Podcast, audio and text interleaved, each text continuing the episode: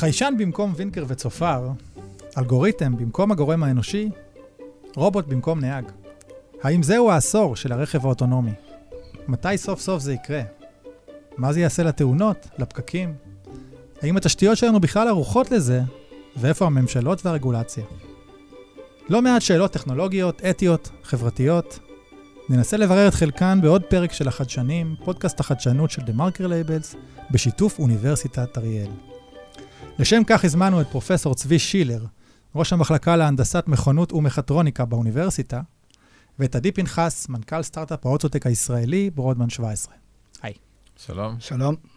פרופסור שילר, בוא נתחיל מהסוף. כמה זה קרוב? שמענו את uh, אמנון שעשוע, התחזית של מובילאיי, בשנה הבאה בתל אביב הבנויה מונית אוטונומית. זה ריאלי? יכול להיות. יש פה שתי שאלות. מה זה, מה זה אוטונומיות? מהמם. האם זו אוטונומיות מלאה, כלומר ללא נהג בכלל? אוקיי.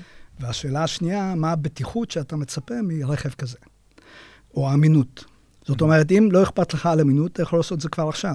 ברור. אבל אם אתה רוצה, אם אתה שואף לאמינות מאוד גבוהה, שזה מה שמחייב בשימוש ברכב אוטונומי, זה עלול לקחת עוד זמן. ורק לדוגמה, בשביל להבין את גודל הבעיה, בארצות הברית אה, מספר, מספר התאונות של רכבים מהמם. במשך שנה זה בערך 6 מיליון, אוקיי. מתוך 270 מיליון מכוניות. זאת אומרת, 2% מהרכבים מעורבים בתאונות פעם בשנה. עכשיו, זה מספר עצום, גבוה מדי לרכבים אוטונומיים. רק לדוגמה, אה, אם להשוות לתחום התעופה, אה, ב-2019 נספו 200 נוסעים שטסו, אה, מתוך איזה 60 מיליון טיסות. זאת אומרת, זה מאוד בטוח, וזה כנראה לא בטוח. ועדיין אנשים פוחדים יותר לטוס. ועדיין אנשים פוחדים לטוס. כן. ואמנון שעשוע למעשה הציב אה, מטרה שאם אנחנו רוצים לסמוך על רכבים אוטונומיים, צריכים להיות לפחות פי אלף אה, וואו. בטוחים יותר מנהגים אנושיים. כלומר, בארצות הברית, אם זה שישה מיליון בלי רכבים אוטונומיים, זה. מתרגם לששת אלפים, לדעתי זה עדיין הרבה. אוקיי. אז אנחנו לא שם לדעתך עדיין, אבל יום אה, יבוא. קשה לי להגיד, אם כן. מישהו יהיה מאוד אובססיבי בנושא הזה, ייתכן שה- שהזמן הזה יתקצר, אבל... אבל- אובססיבי זה שמנו אמצעי. אה, בוא נצלול קצת למהמורות שבדרך, תרתי משמע. אה, אז אמרנו לנסוע על כביש פתוח, צ'ק, לא כזה מורכב, ממה שאני מצליח להבין, לא אתגר גדול. אבל יש אינסוף מצבים שהאלגוריתם אמור לה- להחליף בהם את המוח האנושי. אם ילד מתפרץ, תעשה ככה, אם דלת נפתחה, תעשה ככה, אם יש ספק, תפגע בעצמך.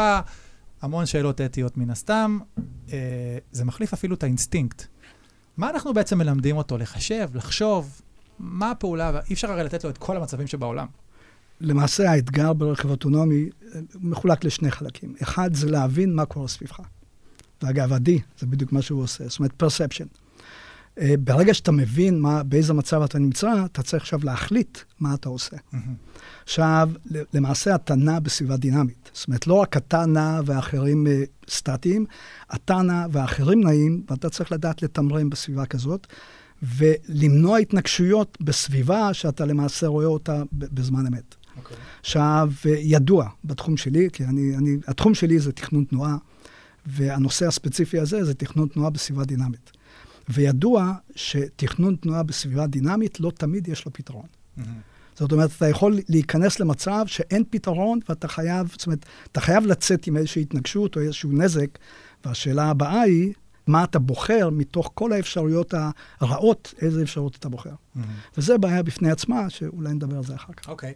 אז יכול להיות שהמנוחה והנחלה יגיעו כשכל הרכבים כולם יתקשרו ביניהם, יהיו אוטונומיים, V2V Communication, אולי גם עם הרמזורים, ותהיה איזו מערכת על שתווסת את התנועה, תפתור את הפקקים, ובא לציון גואל.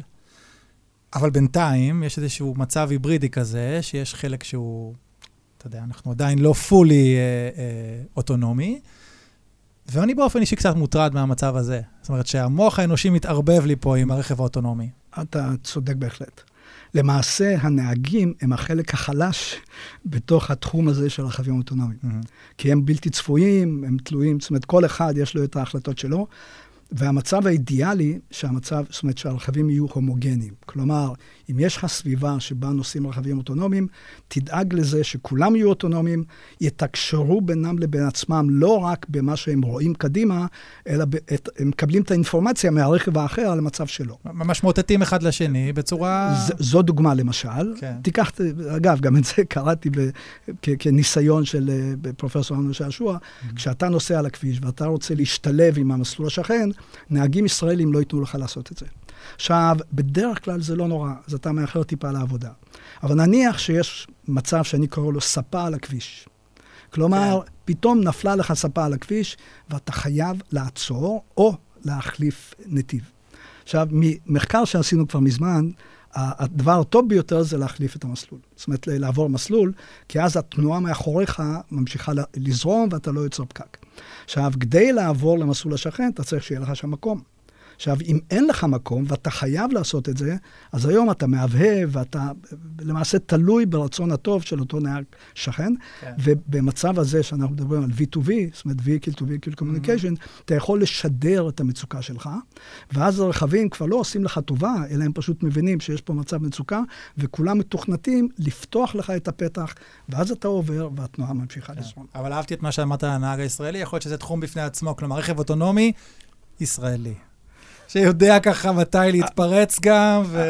האמת, יש לנו, פיתחנו במרכז שלנו אלגוריתמים, mm. אלגוריתם די מוביל, די אוקיי. יעיל, הימנעות מהתנגשויות בסביבה דינמית. הבנתי. וכשאני מדגים אותו על כביש עם רכבים רבים, אז הוא חוצה את, ה, את הכבישים, וכולם, בלי יוצא מן הכלל, אומרים לי, אה, זה הנהג, זה, זה דומה לנהג הישראלי. בדיוק.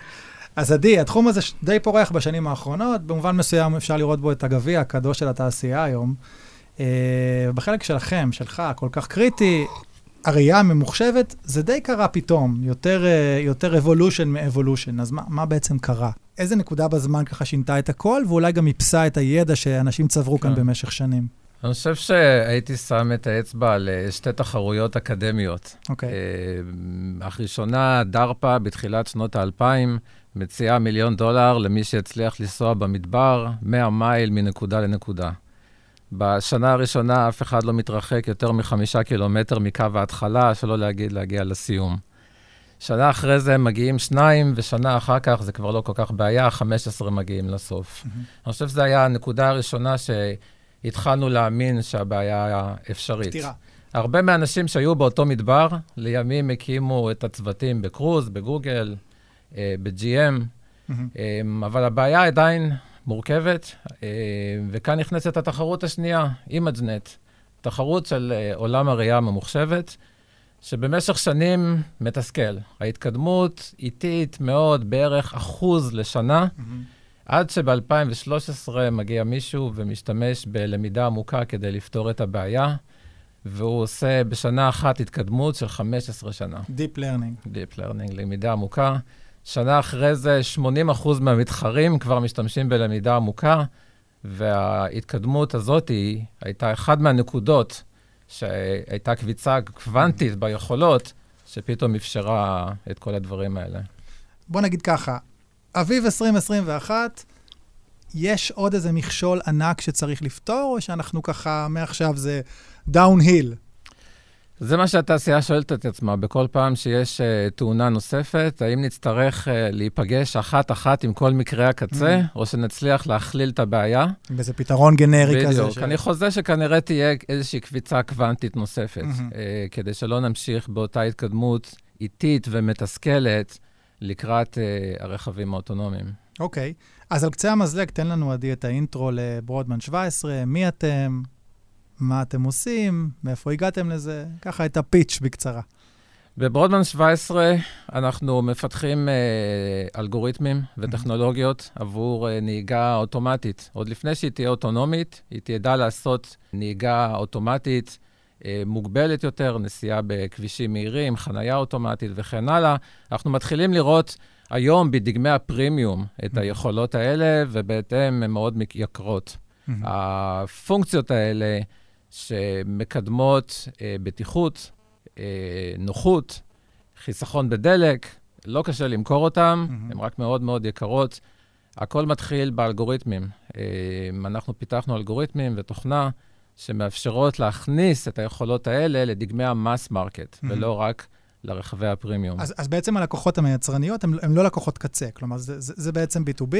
נכון. כשיש, אני מבין, אפשרות גם להתקין את זה built-in בתוך, בתוך המערכת, או בדיעבד, אחרי ש... נכון, לא, יש את עולם ה after market, כן. ששם uh, מוסיפים את המערכות האלה כבקרה, כאזהרה, כניטור של הרכב, mm-hmm. הן לא מתערבות בנהיגה. כאשר הן כן. אמורות להתנה... להתערב, ללחוץ על הגז או על הברקס, זה רק אה, אינטגרציה שתעשה על ידי יצרן הרכב. Mm-hmm. וה, והפריסה שלכם, המטה בשרונה, אבל יש לכם נציגויות ככה נכון. בכל uh, מעוזי הרכב העולמיים. החשודים המיידיים, יש לנו כגון? אנשים בקוריאה, ביפן, במישיגן, אוקיי. מרכז הרכב האמריקאים. ושת"פים מעניינים שכבר uh, אפשר אולי לספר עליהם? יפורסמו עוד מעט. Okay. אוקיי. התהליכים ארוכים עם יצרני הרכב, אבל start of production ב-23 של שניים הראשונים. בעזרת השם. Uh, צבי, אני חוזר אליך. אתם בעצם באריאל בניתם ממש מודל של רכב אוטונומי. Uh, אתם בתחרות בינלאומית סביב העניין הזה, ואתם גם ממש uh, מתחקרים באמצעות סימולציות עד רמת הסנסור על תאונות אמיתיות שהתרחשו. מה היה הכשל, איך אפשר למנוע אותו. מעניין לשמוע קצת ממך על ההתנסות הזאת בין פרקטיקה לאקדמיה, איך, איך אתה חווה את זה? יש פה כמה עניינים. כן. קודם כל, אנחנו באמת מפתחים בתיאוריה אה, אלגוריתמים לנסיעה אוטונומית, ובנינו רכב, למעשה הבזרנו רכב קאיה רינו, והוא למעשה נוסע בצורה עצמאית, כי הוא נוסע על מסלול אה, מוכתב או mm-hmm. מוקלט ב-50 קילומטר בשעה. זאת אומרת, אנחנו מחברים קצת את התיאוריה עם המעשה. אתה לא מאתגר אותו עם ספות באמצע הדרך. ממש לא, okay. אוקיי. עדיין לא. ובמקביל לזה, אנחנו רואים את ה... זאת אומרת, קוראים בתקשורת על, ה, על, ה, על התאונות שקרו. השתיים שהן בולטות זה אחת של טסלה ואחת של אובר, mm-hmm.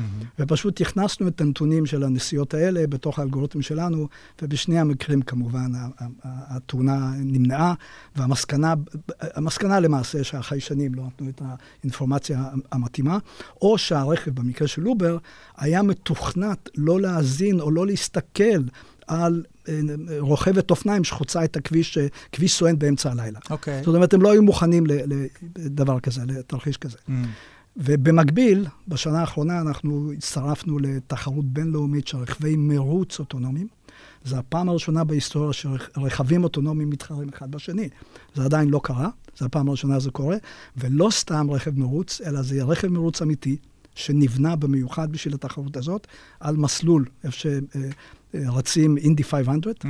ומהירות הרכבים האלה תהיה 300 קילומטר בשעה. Wow. עכשיו, בשלב הזה אנחנו עושים את זה בסימולציה, ואנחנו רואים איך שמונה רכבים על המסלול מתחרים אחד בשני, לעתים מתנגשים, כמובן בסימולציה זה מותר, זה אפשר, אסור, כן, אבל זה מה שקורה. ובעוד שבועיים למעשה אנחנו שולחים את, ה, את הבקר שלנו לתחרות עצמה, והתחרות תיחשף ב-17 ליוני. זה שלב ראשון של התחרות האמיתית עם הרכב האמיתי, על המסלול האמיתי, שאמור להתקיים באוקטובר 23. מהמם. שנת הקורונה, הצורך בריחוק חברתי, בהימנעות ממפגש, בעצם הגבירה את העניין אולי ברכב האוטונומי, וזה יכול להיות פתרון לא רע, אם זה לגיל השלישי, אם זה לכל אה, אה, מיני מוגבלויות בתנועה, ואולי לא רק בקורונה. זאת אומרת, יכול להיות שיש פה פתרון מעניין. בהחלט מעניין. וזה פשוט מדהים. אנחנו הלוא כבר שנים אה, בונים מערכות רובוטיות לגיל השלישי. המוטיבציה אז הייתה כבוד עצמי ו- וביטחון עצמי mm-hmm. ועצמאות. פתאום באה קורונה. אגב, באותו שלב גם בנינו רכב אוטונומי, או רכב לפחות שאמור להיות אוטונומי, שאמור לקחת את הסבא והסבתא להצגה בהבימה או לקונצרט בהיכל התרבות, בלי להטריד את הנכדים. ואגב, הסיסמה שם הייתה, הדור השלישי עוזר לגיל השלישי. כשבאה הקורונה, כל המערכות האלה שבנינו עבור הדור השלישי, פתאום הפכו לא מלוקסוס, אלא לצורך. לכורח, כן. לכורח. ולמשל, הנושא הזה של רכב אוטונומי, כשיש זוג קשישים, גרים באיזה בית אבות, הם לא יכולים לצאת מבית האבות mm-hmm. לשום מקום. למה? כי הם נכנסים למונית, הם לא רוצים לנהוג בעצמם, קשה להם. הרכב הזה שאנחנו תכננו, שאומנם אפשר להפוך אותו לאוטונומי, אמור לקבל אותם, לנסוע לאן שהם רוצים, הם מבודדים עם קורונה ובלי קורונה, הם עדיין מבודדים כשהם יוצאים מתוך, ה, מתוך בית האבות, והם חוזרים לשם והם אה, נפשו בעיר והשתחררו קצת, או הרגישו את החופש של העיר. אז כל הדברים האלה הם פשוט אה, מתבקשים מאליהם, ואמר מישהו, אה, ש, ואני מצטט אותו, שעד עכשיו חשבנו שהרכבים האוטונומיים נחוצים כדי למנוע התנגשויות. עכשיו הרכבים האוטונומיים נחוצים כדי למנוע הידבקויות. Mm, יפה.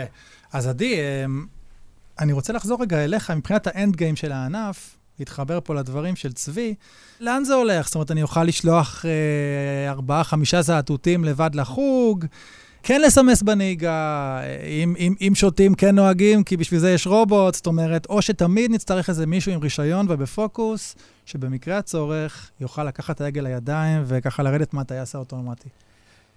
אז קודם כל, סרטי התדמית אה, מראים רכבים אוטונומיים אה, נוסעים בכבישים ריקים, אבל אם הרכב שלי יוריד אותי במשרד ויחזור הביתה להסיע את הילדים לכל מקום שהם רוצים במהלך היום, okay. הנסועה תעלה בעשרות אחוזים. Mm-hmm. כנראה שרכבים אוטונומיים ונסיעה שיתופית חייבים לבוא ביחד. Okay. אוקיי. אחרת אנחנו נטביע את לא, העולם בנסועה. לא, אבל האספקט הזה של צורך בנהג... בצורך הזה, אז כנראה בתקופה הקרובה כן. אני מסכים איתך שהתקופה הקרובה יכול להיות פחות מבלבלת, כי אם אני צריך להתערב פעם בעשר דקות, אז כנראה שיהיה נהג והוא יהיה ערני אה, כדי להתערב. Mm-hmm. אבל אם ההתערבות תידרש פעם בחודשיים, אולי הוא לא יהיה מספיק ערני כדי להתערב. אולי גם כל העיצוב ישתנה, זאת אומרת, כל הצורה ש... נכון, היום אין אישור לעשות מכוניות בלי הגה. כן. ביקשו, אבל ה-DMV עדיין לא מאשר. נוכל לשבת במעגל. כן. אני חוזר פה לצבי, אתה מדבר על הזדמנות כלכלית ממש ברמת המשק. אתה מסתכל על אותה מדינת אי, אפרופו הקורונה, ואומר, היינו יופי של שדה ניסויים בחיסונים, עכשיו בואו ניקח את זה לכבישים. כלומר, ממש ליצור אקו-סיסטם uh, כחול לבן, לא רק של מחקר ופיתוח, אלא ממש בהטמעה. אור לגויים בשטח. תרחיב על זה קצת. ממש כך. אני, אגב, אמרתי את זה הרבה לפני הקורונה. כן. ולמעשה אנחנו באמת מדינת אי מבחינת רכבים. כל רכב שנכנס, נכנס דרך uh, ערוצים מאוד מאוד מסוימים, דרך הים, אולי דרך האוויר מעט מאוד, ודרך כבישים מאוד מסוימים. כלומר, אם אנחנו מחליטים יום אחד שאנחנו רוצים להתקין איזשהו מתקן, חיישנים או מה שזה לא יהיה, על רכבים, תוך זמן קצר יחסית אתה יכול לוודא שכל מה שנכנס חדש למדינת ישראל, יש בו את המתקן הזה. עכשיו, כמובן שהרכבים הישנים זה כבר סיפור אחר. Mm. עכשיו, אבל כיוון שאנחנו מדינת אי, אפשר ככה לצמצם את האי קצת, ולהפוך אזורים מסוימים שהם יהיו פתוחים או רק לרכבים אוטונומיים. לצורך העניין, כביש 6? למשל, נתיב... בדיוק. כן. למשל, כביש 6, אתה קובע ש... אף אחד לא, אף רכב לא עולה על כביש 6 אם אין לו את ההתקנים האלה והאלה. ומה זה ההתקנים? זה יכול להיות פול אוטונומי, זה יכול להיות uh, במערכות אחרות שאתה מפתח, mm-hmm. ולמעשה אנחנו יחסית בקלות יכולים לעשות, uh, לבצע ניסוי הומוגני של רכבים הומוגניים, ובאמת בצורה הזאת להיות אור לגויים, כי במקומות אחרים, למשל באירופה זה קשה מאוד, בארצות הברית זה בהחלט קשה, יש עוד מדינות כמו סינגפור, שם זה קל, אבל אנחנו לפחות יותר, יותר נחושים בכיוון הזה.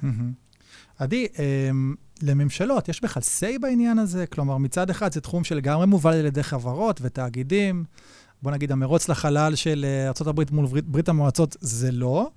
מצד שני, כן יש פה שאלות רגולטוריות די כבדות. דיברנו על אותן תאונות שלא תמיד ברור מי אחראי עליהן, מי נושא באחריות, איך בכלל מתחילים. זאת אומרת, לי מהצד נראה שהממשלות קצת, קצת מאחור כאן. מאחור, כמעט כרגיל. ראינו עם הרחפנים אה, אוקיי. שהם הסתובבו מעל ערים בארצות הברית ומעל שדות תעופה, לפני שמישהו קם ואמר, רגע, שימו לוחיות זיהוי ותתחילו להגיד מה אתם עושים, mm.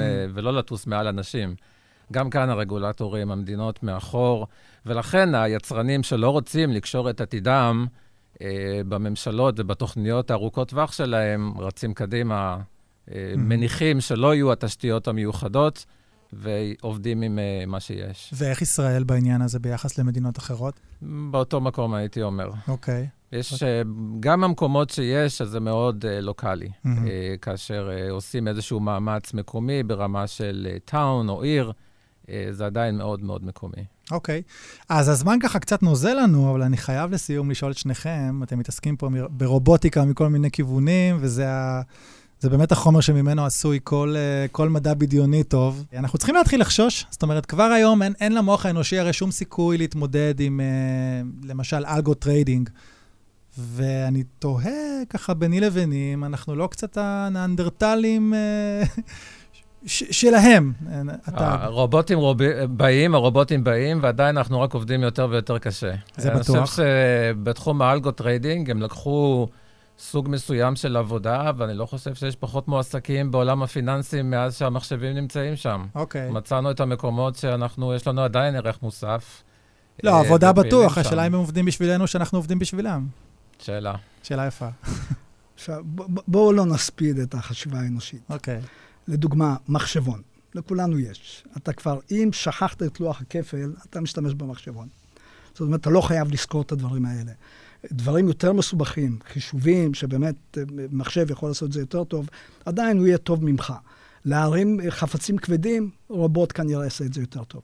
אבל עדיין יש דברים שאף אחד, לא תוכנה ולא רובוט יעשו, וזה חשיבה אנושית. אף אחד לא יגיד לך את מי לאהוב, איזה ספר לקרוא, לאיזה סרט uh, ללכת ולהסתכל וליהנות ממנו. זאת אומרת, החשיבה האנושית עדיין... טוב, זו אה, כבר שאלה פילוסופית, האם צריך לאהוב, האם צריך לראות סרטים, שהכל פה... אז, זה, תענה, זה כבר לפרק אחר. זה אנחנו ניתן לפרק כן. אחר או לקהל לענות. טוב, אז אני לא יודע מה איתכם, אני לא מתכוון לוותר על הנהיגה כל כך מהר. אני עוד, uh, אם אפשר ידני.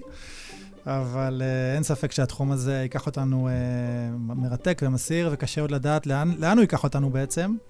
עדי פנחס, פרופסור צבי שילר, תודה רבה לשניכם והמון הצלחה. תודה רבה. תודה לך. בפרקים נוספים בסדרה אנחנו בודקים מה חדש בטלרפואה, מחפשים את העיר החכמה, מתעדכנים במהפכת האי-קומרס ושואלים איך מונים, אם עוד אפשר, את יום הדין בסייבר. אז חפשו אותנו באפליקציות הפודקאסטים החדשנים. ביי בינתיים.